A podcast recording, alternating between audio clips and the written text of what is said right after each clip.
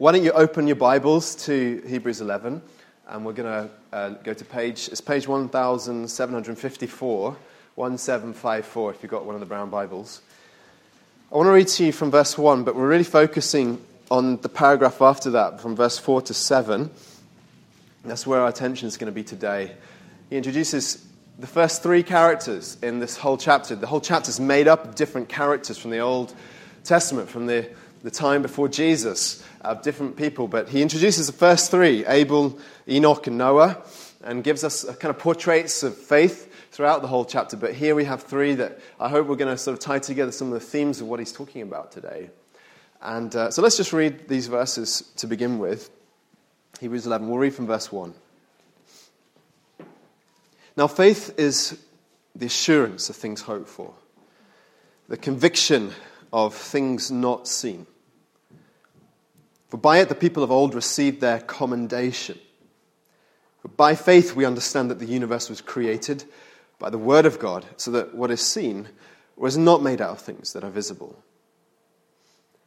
By faith, Abel offered to God a more acceptable sacrifice than Cain, through which he was commended as righteous, God commending him by accepting his gifts. And through his faith, though he died, he still speaks.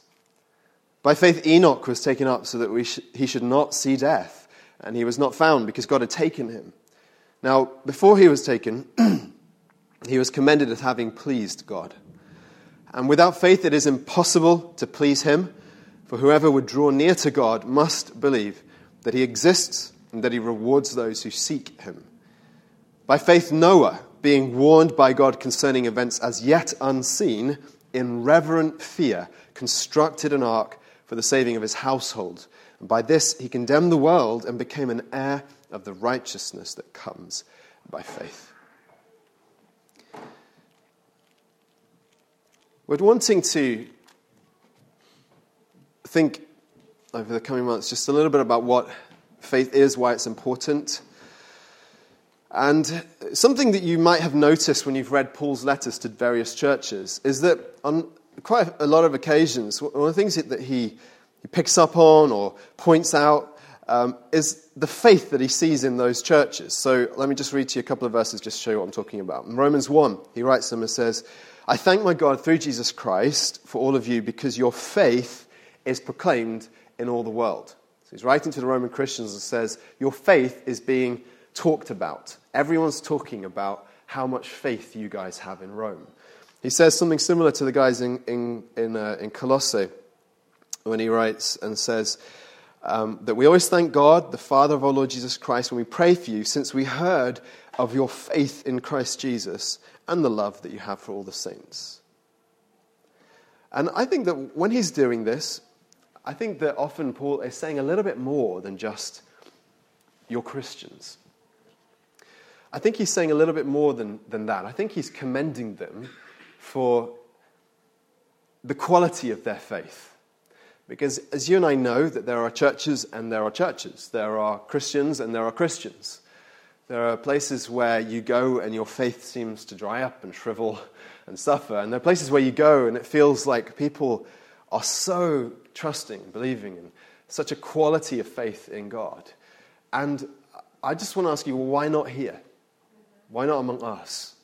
I think we ought to all be wanting that individually in our own walk with God, that we're people who, you know, just by your very decisions, by your daily habits, by your manner of life, you're declaring, even before you said a word, you're declaring to people around you how much you trust God, that your faith and belief are in God. And I hope that you'll see just how comprehensive that is, how it touches every kind of decision that there is in life everything. There's nothing outside the scope of what we're talking about here. You want it for you as individuals. We also want it for us as a church because you think about it. I think what London needs, what the world needs, are more and, and better churches. Churches where the people in them express and shine to the world what it looks like to be people who believe in God, walk with Him, trust Him, express faith in Him. So by, by continually just digging into this whole idea of what faith is and wanting that to change in our hearts and wanting us to grow in this. And I hope that you can see how important that is. And we come today to one of the most central aspects of why this matters. And it has to do with the whole question of how, in your walk with God, and it really is speaking to you as individuals today rather than us as a church together, but you in your own walk with God, how you can live in such a way as to please Him.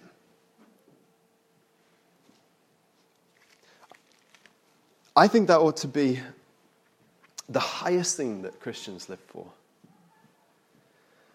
You get this language just coming through in Hebrews 11 that by, by, the, by faith the people of old received their commendation. What does it mean to be commended? It means that God, in some sense, has put his stamp of approval on such people. He says about Abel that Abel offered this better sacrifice through which he was commended as righteous. It says it about Enoch that Enoch was taken up and that before he was taken, he was commended as having pleased God. And then he says, without faith, it is impossible to please him. So, bound up with this whole thing of what it means to be a person who has faith and walks in faith and makes decisions in faith, is this aspiration, this ambition, this desire that you be a person who lives for God's commendation, that he, he says that he's pleased with you. Some of you, that seems like an impossible thing because you feel like you walk under a constant sense of shame. I want you to understand today how much God loves to be pleased in his children. But obviously, it is important how we live. Paul said this He said that whether we're at home or away, and he meant whether we're with Jesus, we're dead, we're gone, we're in living in, in, in heaven, or whether we're away from him here on the earth, he says we make it our aim to please him. I find that fascinating. He's saying it doesn't matter whether you've, you're still alive or whether you've gone, died and gone to be with him. Your existence from now to the rest of eternity ought to be defined by one thing you're living to please God. And if that's true of us, if that's true of what central Christian desire, ambition, and aim is, shouldn't we be asking the question, well, how? What is it that God delights in? What is it that he finds pleasure in when he looks on his people and his children, on, on us, on you and me? And this is why this chapter is so helpful. Because all the way through, he approaches it from so many different angles. What different people look like in their effort to live according to faith. Because the simple answer to how you please God is you please Him by your faith. It's faith that He takes pleasure in. This is why it's said in verse 2 that by faith the people of old received their commendation. It's why I think the central verse here is verse 6 here. It says, Without faith it's impossible to please Him, for whoever would draw near to God must believe that's what faith is, right? Must believe that He exists and that He rewards those who seek Him. The simple answer to how we live to please God is to live by faith, and suddenly we start to get all these portraits of what that looks like in all different types of conditions and situations and contexts, which is brilliant because as we go through this chapter and look at all these characters, there's going to be a number of them that resonate deeply with what God's challenging you in. It may be a particular area where he wants to kind of take the Bunsen burner and put it under that part of your life and heat it up until it's burning hot and say, This is where you need to grow in your faith. But for others of you, it's going to be a completely different part of your life.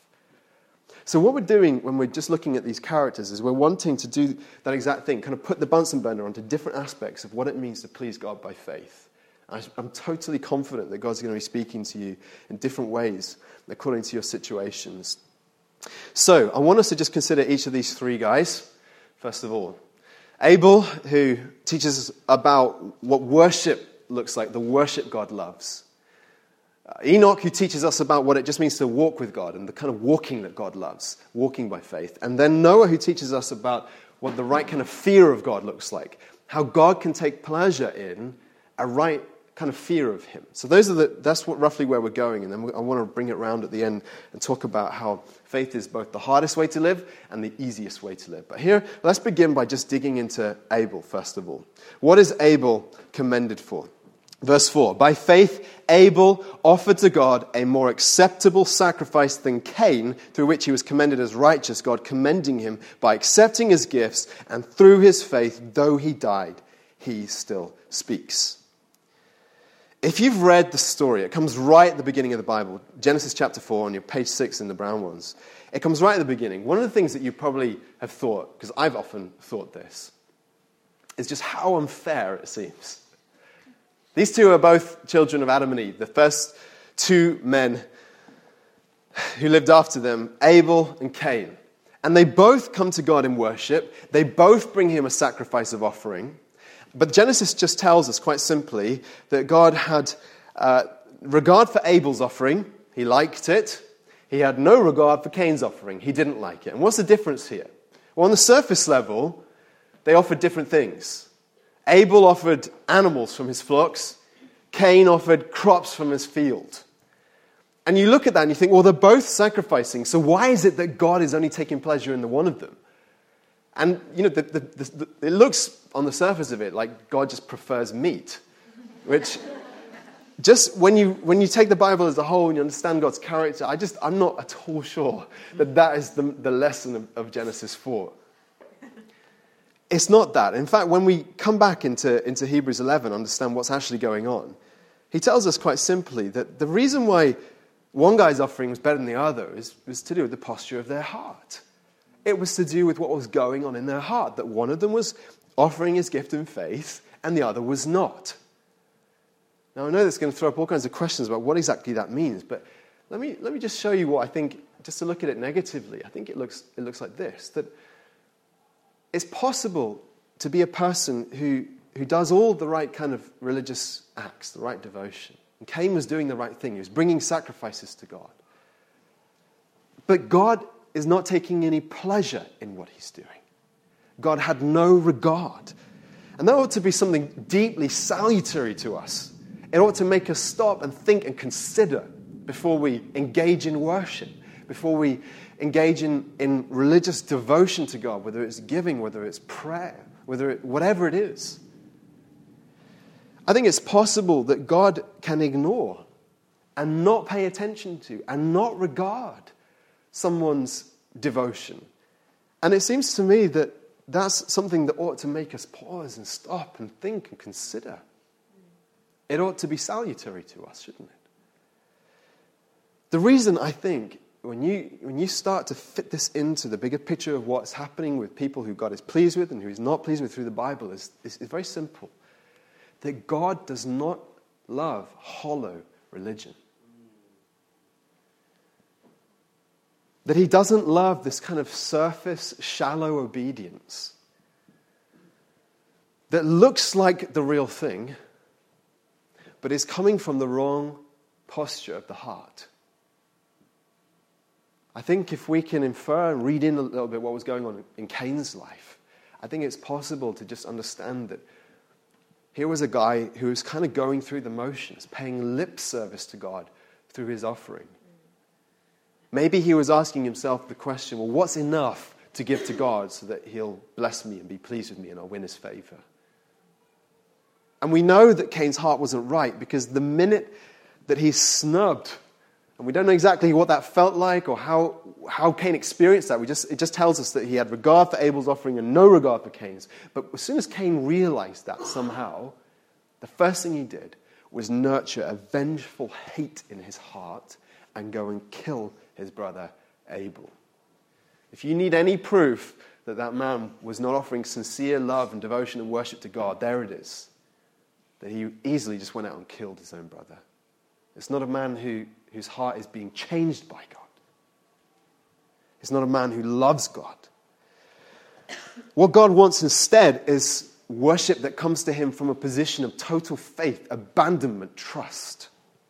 Isn't this what Jesus tells us? We looked in so much care and detail what Jesus told us about real worship when he told us that blessed are the poor in spirit, for theirs is the kingdom of heaven.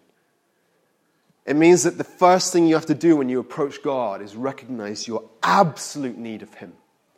And the only way that you should approach Him, whether in worship or in prayer, in your offerings, like Abel did in bringing his animals, is through a, an absolute sense of your complete need for Him, your bankruptcy without Him, your emptiness if He doesn't deliver, if He is not there for you.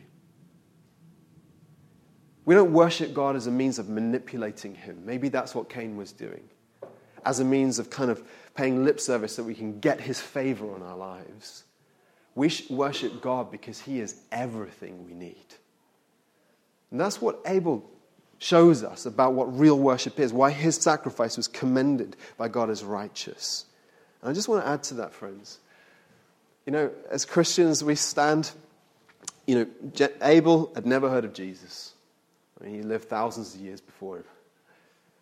We are on the other side of the cross when God has given us a sacrifice in Jesus. So, unlike Abel, we don't have to scratch around thinking, how do I offer to God a sacrifice that he will count as acceptable? As Christians, you come through Jesus. Jesus is your sacrifice, and you, you come confident that God takes great pleasure, great delight in the gift of his own Son. That's Abel. Let's look on. We want to think about Enoch. Enoch shows us something completely different. It tells us that by faith Enoch was taken up so that he should not see death, and he was not found because God had taken him. Now, before he was taken, he was commended as having pleased God. And without faith, it's impossible to please him. For whoever would draw near to God must believe that he exists and that he rewards those who seek him. Abel actually comes not far after, sorry, Enoch comes not far after uh, Abel in the story of the Bible. It's just actually on the next page in these Bibles, in, in chapter 5 of Genesis. And he's notable for how little it says about him in the story. He's a really mysterious figure. I can read to you the verses. This is basically the sum total of what we know about Enoch, apart from what he tells us in Hebrews there. It tells us, five, chapter 521 when Enoch had lived 65 years, he fathered Methuselah, and Enoch walked with God after he fathered Methuselah 300 years. Don't ask me to explain the ages, we're not going there today. And had other sons and daughters. Thus, all the days of Enoch were 365 years. Enoch walked with God, and he was not, for God took him. Now, obviously, there's something weird about this guy in that what he tells us is that he didn't die. Somehow, God took him and he was gone. And that's it. And, you know, it's one of the weirdest stories. Like, but there's also something totally unremarkable about this guy, Enoch, which I think you need to just weigh, th- think about for a moment or two. Enoch is not commended for having done anything great in his life, any great acts of faith, any notable thing that was worth writing down. There's nothing going on in this guy's life and it challenges us immediately about our conceptions of what faith looks like. Because I think we tend to immediately think faith is doing very radical things for God. Faith is the friends that we have who've literally bought one way tickets into other countries to go and serve people and share Jesus and do all that kind of stuff. Or faith is a person who gives everything that they have to God.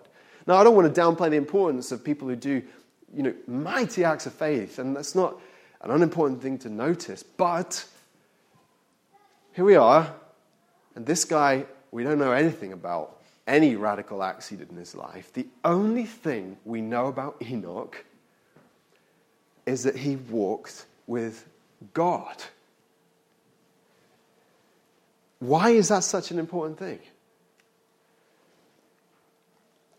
It tells us that God is interested in and takes pleasure in the steady faithful. Remember that word is faithful, being full of faith, just walking steadily, steady, faithful, devoted person who walks with Him. I take enormous encouragement from that. I said to you a few months ago how, you know, we often, I think this is something that's bred in us in our culture, that we love radical living. We, we, we praise and, and people who live to extremes. But actually, you look at the Bible and God's very interested in ordinary stuff. Day to day. The daily grind of what it means to live a life that is for God.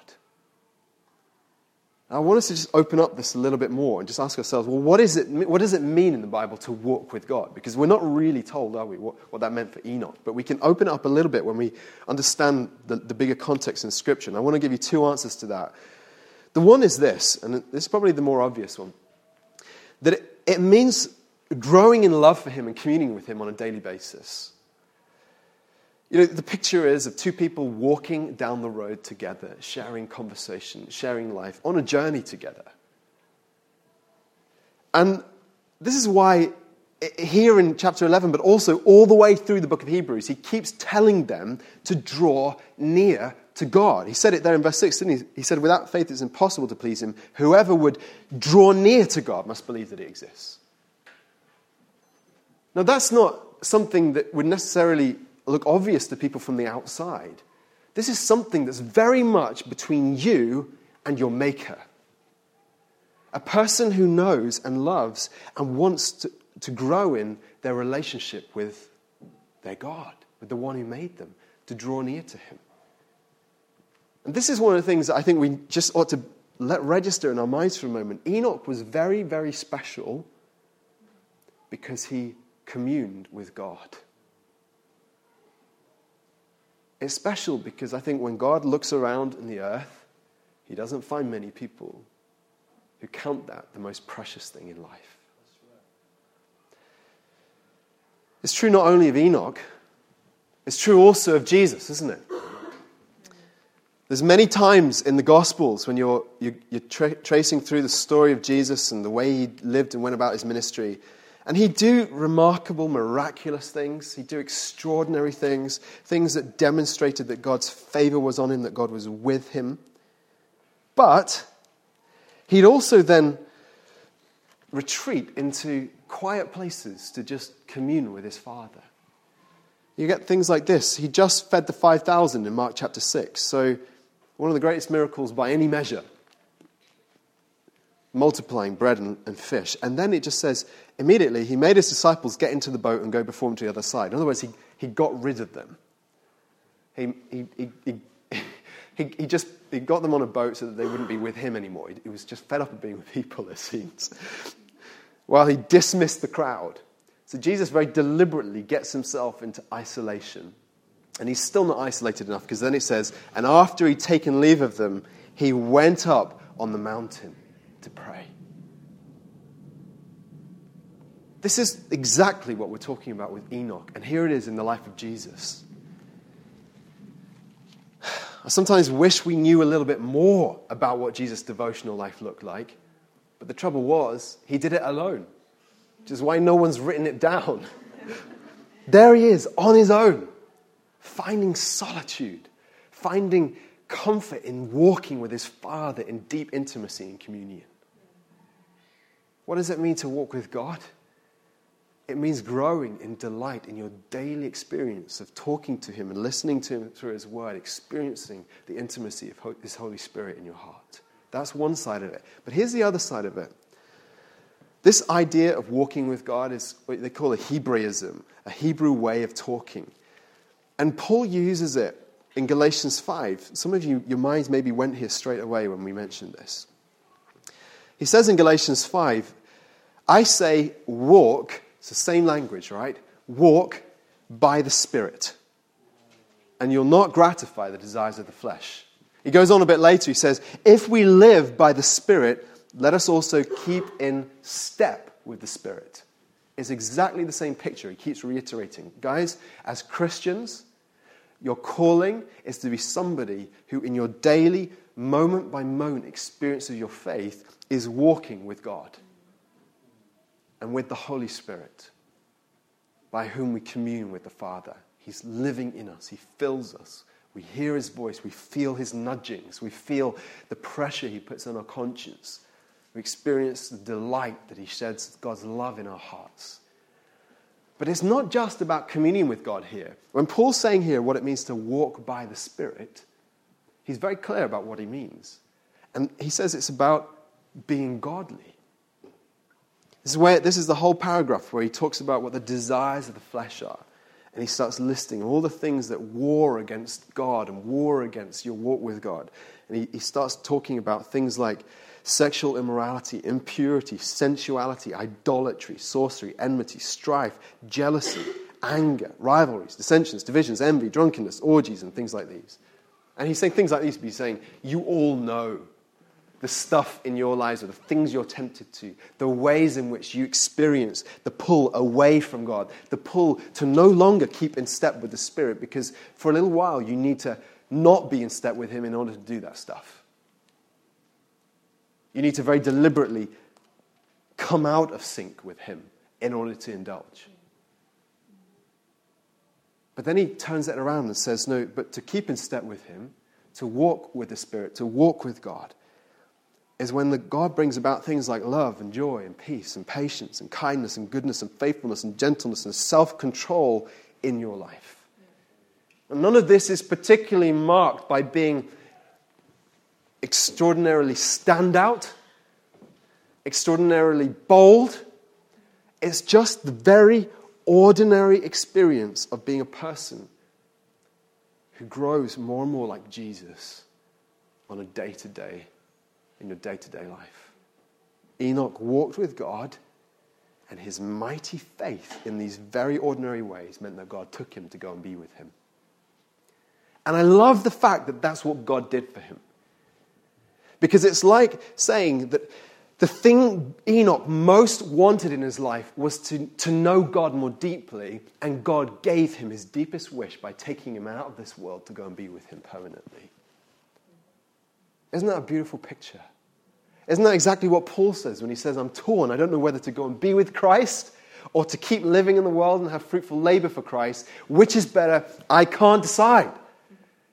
Because my heart is so caught up with desire to know Jesus and to walk with him that honestly, death looks like a better option to me often than day to day experience of life. And we're not suicidal, we're not depressed. That's something that, that God ought to heal if ever you're in that place. It's rather that the prospect of being with Jesus is much, much better than any joy you can have in this life.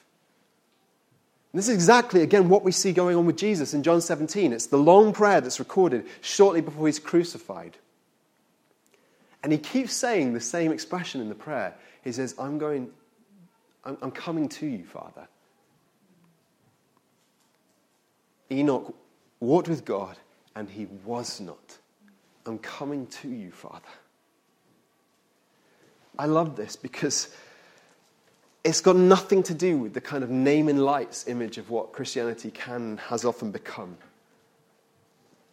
This sort of celebrity thing, which is so in opposition to what God delights in. He, he loves people who treasure his presence on a day to day basis.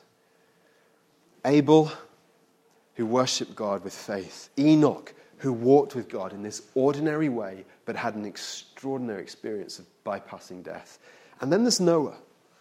It says of Noah, Noah, being warned by God concerning events as yet unseen, in reverent fear, constructed an ark for the saving of his household.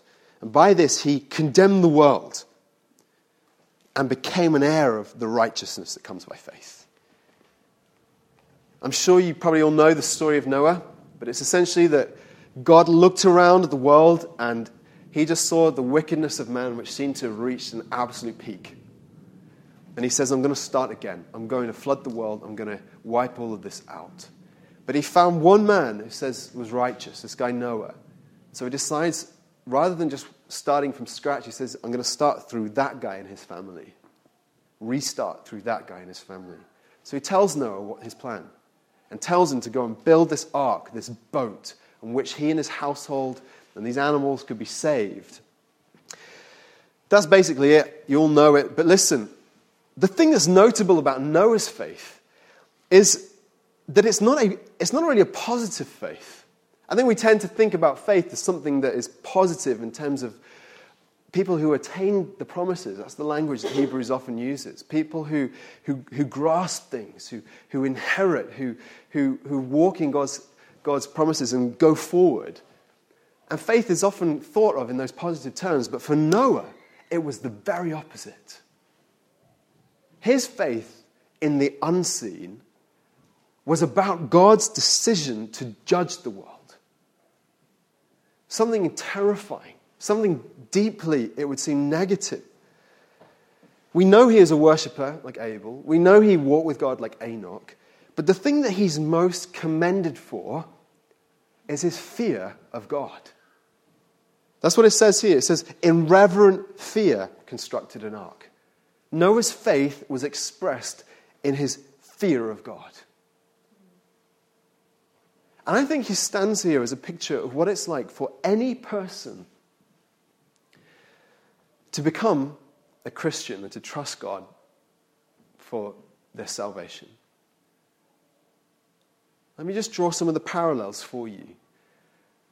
It always begins with a conviction that God has a plan to judge. God told Noah, I'm going to judge the world. But do you know He's also told you that He plans to judge this world, these people, you and me, and everyone around us? And a lot of us recoil in horror at the picture of judgment. But I, I want to say to you, a world without judgment is a horrific thing. Where God never exercises justice, where evil is left untouched. Anyone who is in that place begins with this, this same sense of reverent fear. Nobody becomes a Christian unless they feel something of this reverent fear of God. Next week, when we baptize Warren, we'll get to hear a little bit of his story. I'm sure, I haven't really talked to him about this, but Warren, you're going to tell us a bit of your story, okay? So I'll explain that to you later, all right? and you know, Warren, there's a positive aspect to faith, you know, putting a trust in Jesus, but there's also this, this fear aspect. You say, what if I don't? What happens to me if, if I ignore everything God said about the future, about what it means to stand before Him, about what it means to face Him and give an account? What if I ignore all of that? And people who put their faith in God, like Noah, experience a reverent fear. But it's not a fear that drives you away from Him, it's a fear that drives you to Him. And here we get this, another parallel. That just as Noah built an ark in which he could be saved, so also to become a Christian is to find shelter in God. To say, if the storm is out there, if God is planning to set things to rights in the world and rightly condemn wickedness when he sees it everywhere, then the only safe place is to be near to God, not far away from him, ironically. And the safest place of all, for us as Christians, the ark itself is Jesus. The language of the New Testament is, is that to be, to be a Christian is to be inside Christ in some spiritual sense. Is that true of you? Could you say of yourself that I am in Christ? Just as Noah stepped into the ark, I have stepped and laid hold of Jesus. And I said, Jesus, I want you to save me. Another parallel you see is that Noah passes through water. It says he safely passed through the waters. It's by his faith. But also, the New Testament tells us that the waters that flooded the earth correspond to baptism for us as Christians. When we baptize Warren next week, God willing, what we're doing is we're saying, here's a picture of passing through the flood. And the flood can either kill you or it can start a new life. Anybody who's been baptized has said to God, I'm trusting you that you can bring me through the flood into a new life. And there's another parallel that just as Noah, when the flood subsided, a new life began in the world. Crops began to sprout, animals began to multiply, and Noah and his family began to fill the earth. So, also, when you become a Christian, the change is one from old to new. That the old things have died and passed away. Sure, you're going to still experience the same kinds of temptations to a degree. You're still going to be drawn to the same things and you're going to experience something of the old life occasionally. But God has begun a new thing in you. Yeah. And it all starts with this faith, this fear of God. If you've been walking away from God, if you've been running from Him, it's right that you experience a kind of fear of Him if you've been toying with the idea of you, whether you even want to be a Christian, whether it's worth the sacrifice, whether it's worth the cost,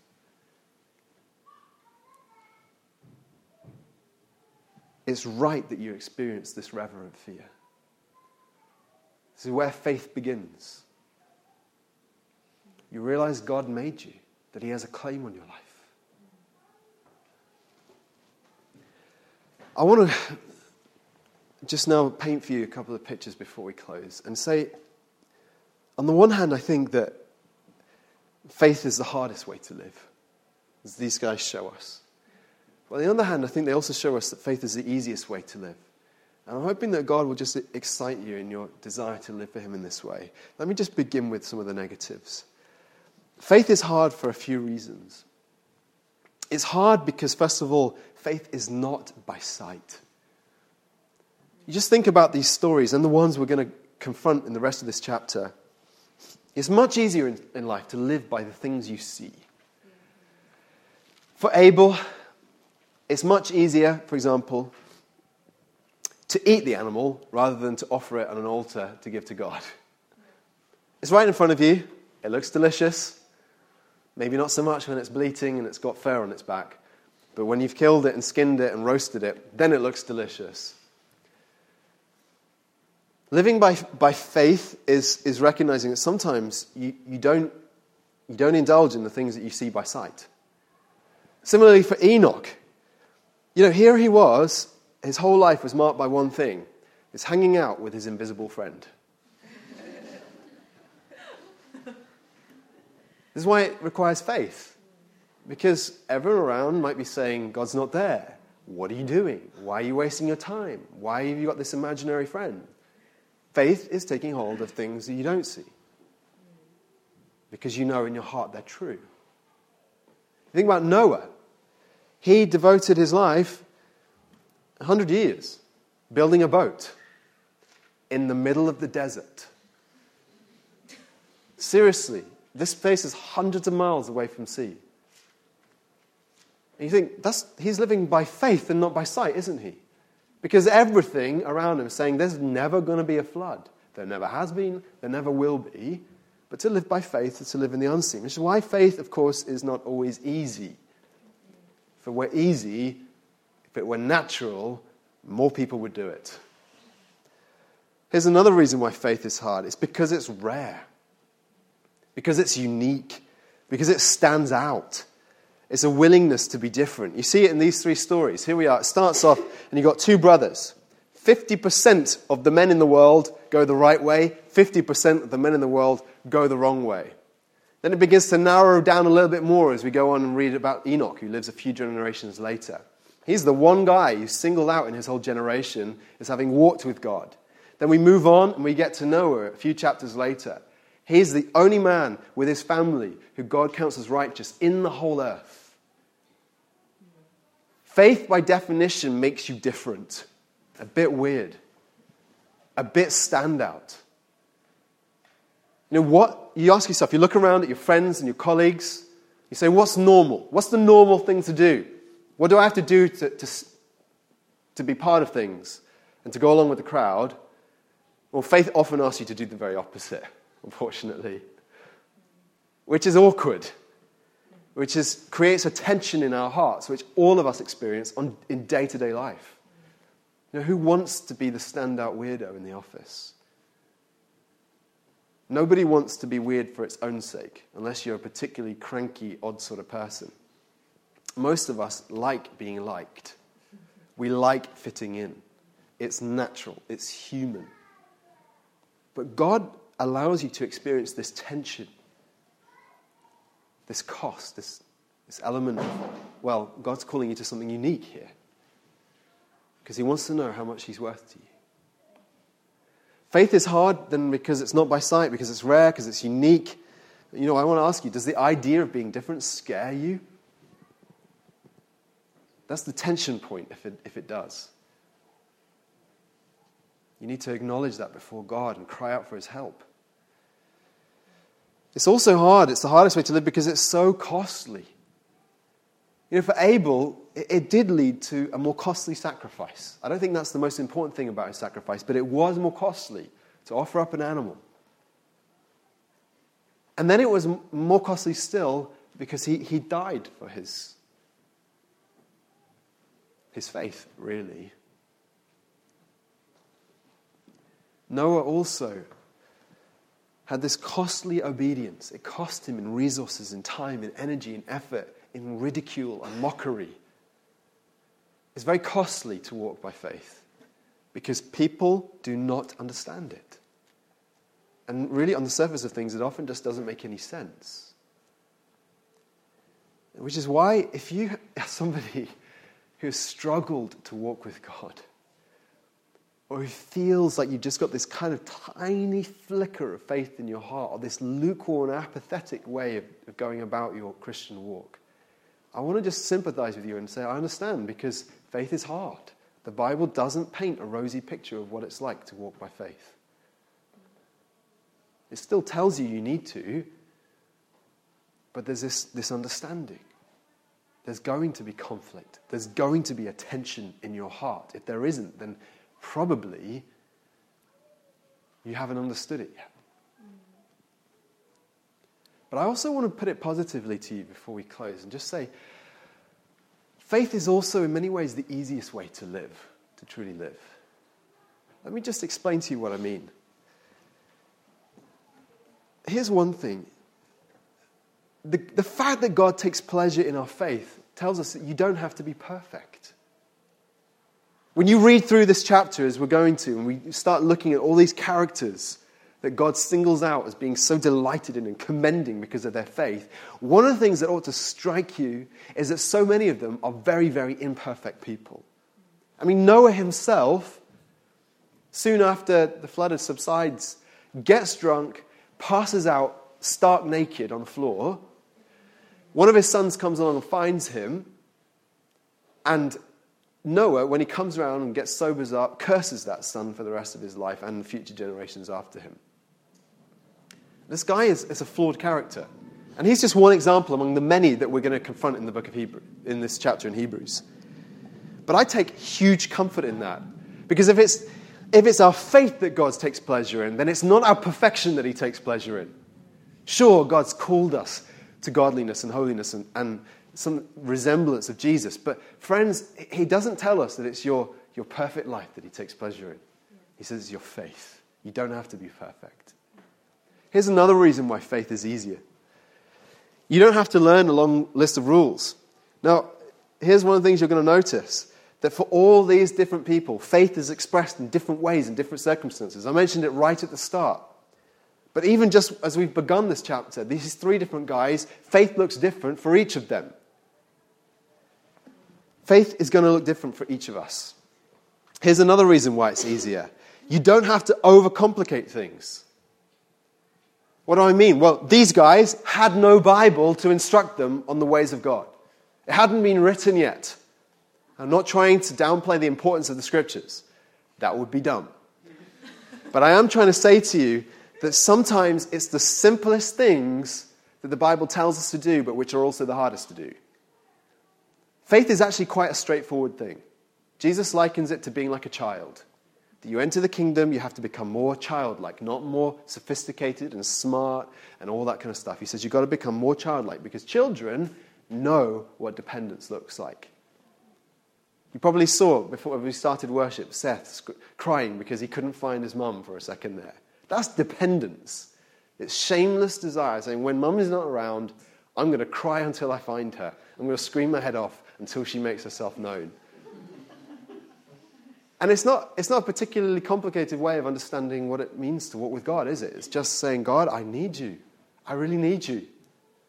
And God takes such delight, such pleasure in the simplest acts of devotion and childlike dependence upon Him.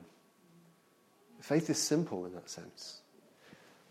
It's also the easiest way to live because you don't have to deny your mind. What do I mean? Well, He told us here that without faith it's impossible to please him, for whoever would draw near to God must, firstly, believe that he exists. What I'm trying to say to you is, friends, when, when you've accepted that basic thing, walking by faith is really the most common sense way to live. If you've accepted that God's there, and most of us in this room have, I'm not assuming you all have, if you haven't, come and talk to me. Let's talk it over. But if you have, and most of us have, then the simple question is well, how do I live in such a way that actually displays that that is a true fact?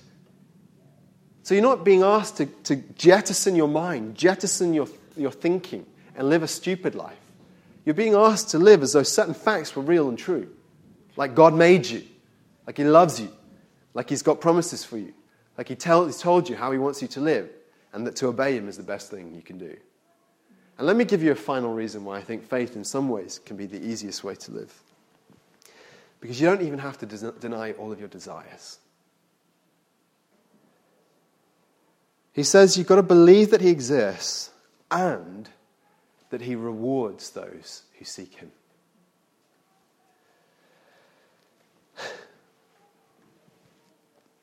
These guys, in some ways, had to make exercise kind of costly decisions, sacrificial decisions.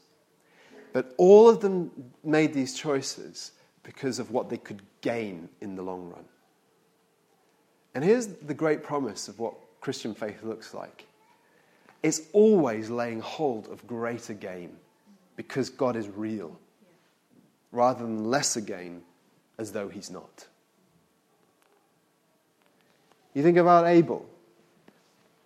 He gave up his animals in sacrifice to God. Why? To get acceptance before God. You think about Enoch. He walked with God in daily sacrificial devotion to Him. Why? To get intimacy with Him, something he counted more precious than anything else he had on earth. So much so that to leave earth and to go to be with God was better than to stay with everything that he had. And you think about Noah. He obeyed God, sure, in a costly way. It took him a long time. But he did it for what he could gain, that he could gain life. So, friends, when I'm appealing to you, whether you're in a place where you're not a Christian and you need to become a Christian, whether you're someone who's been walking away from God and you need to come back and make the right decisions, or whether you're a person who's walking with God, but God's been challenging you about certain acts of faith and devotion that you need to do for His sake, obedience, wherever you are on that spectrum, I want to say to you, I'm not trying to put before you a worse option. I'm trying to put before you a better one. That's what the book of Hebrews is all about, actually. It's saying this is actually the smartest, best option that fulfills your desires in life far more than anything else you could run after. What is it that God's speaking to you about today? Is it that God wants real worship from you? You've been walk, going through the motions, doing your religious duty, but you know that God's smile is not on it. Maybe you've not been walking with Him in the way that Noah shows us how to do. Maybe you haven't had the right fear of Him, such that you've made the decisions that would bring you to safety like Noah did. Friend, today, make up your mind. Walk by faith. Trust in Him. Let's pray, shall we? Father, there are as many struggles and conflicts in this room as there are people, probably more. There's not a one of us who comes to you today feeling like we've got it all together. There's not a one of us, Lord, who looks at our own lives and say, I really admire my faith. All of us, Lord, have fear. All of us experience temptation. All of us know the daily battle it is, even just to walk with you in the simplest ways. All of us feel our weakness and our frailty. All of us are challenged by these examples. And God, we're confessing this because, Lord, what we need above everything is for your Holy Spirit to move on our hearts to change us. That we be people who understand what faith looks like in our context and decide to live for you. And I pray, Lord God, that you will be doing very real transformations in people's hearts today and also as we're just working through this chapter, that you would be nailing us where we're coming short, where we need to change, where we need to repent, where we need to exercise greater faith and devotion to you, where you would take more pleasure in us, where we to, to trust you more. Lord, we thank you that it is your default to be pleased with your children, because we're your children, we're not your enemies anymore. But God, I pray, show us what it looks like to have childlike faith, to go out of here just trusting you like a child would, totally dependent on you. We love you, Lord. We want to say that. We love you. We thank you that you've called us to be your children. Keep working in our hearts. In Jesus' name. Amen. Amen.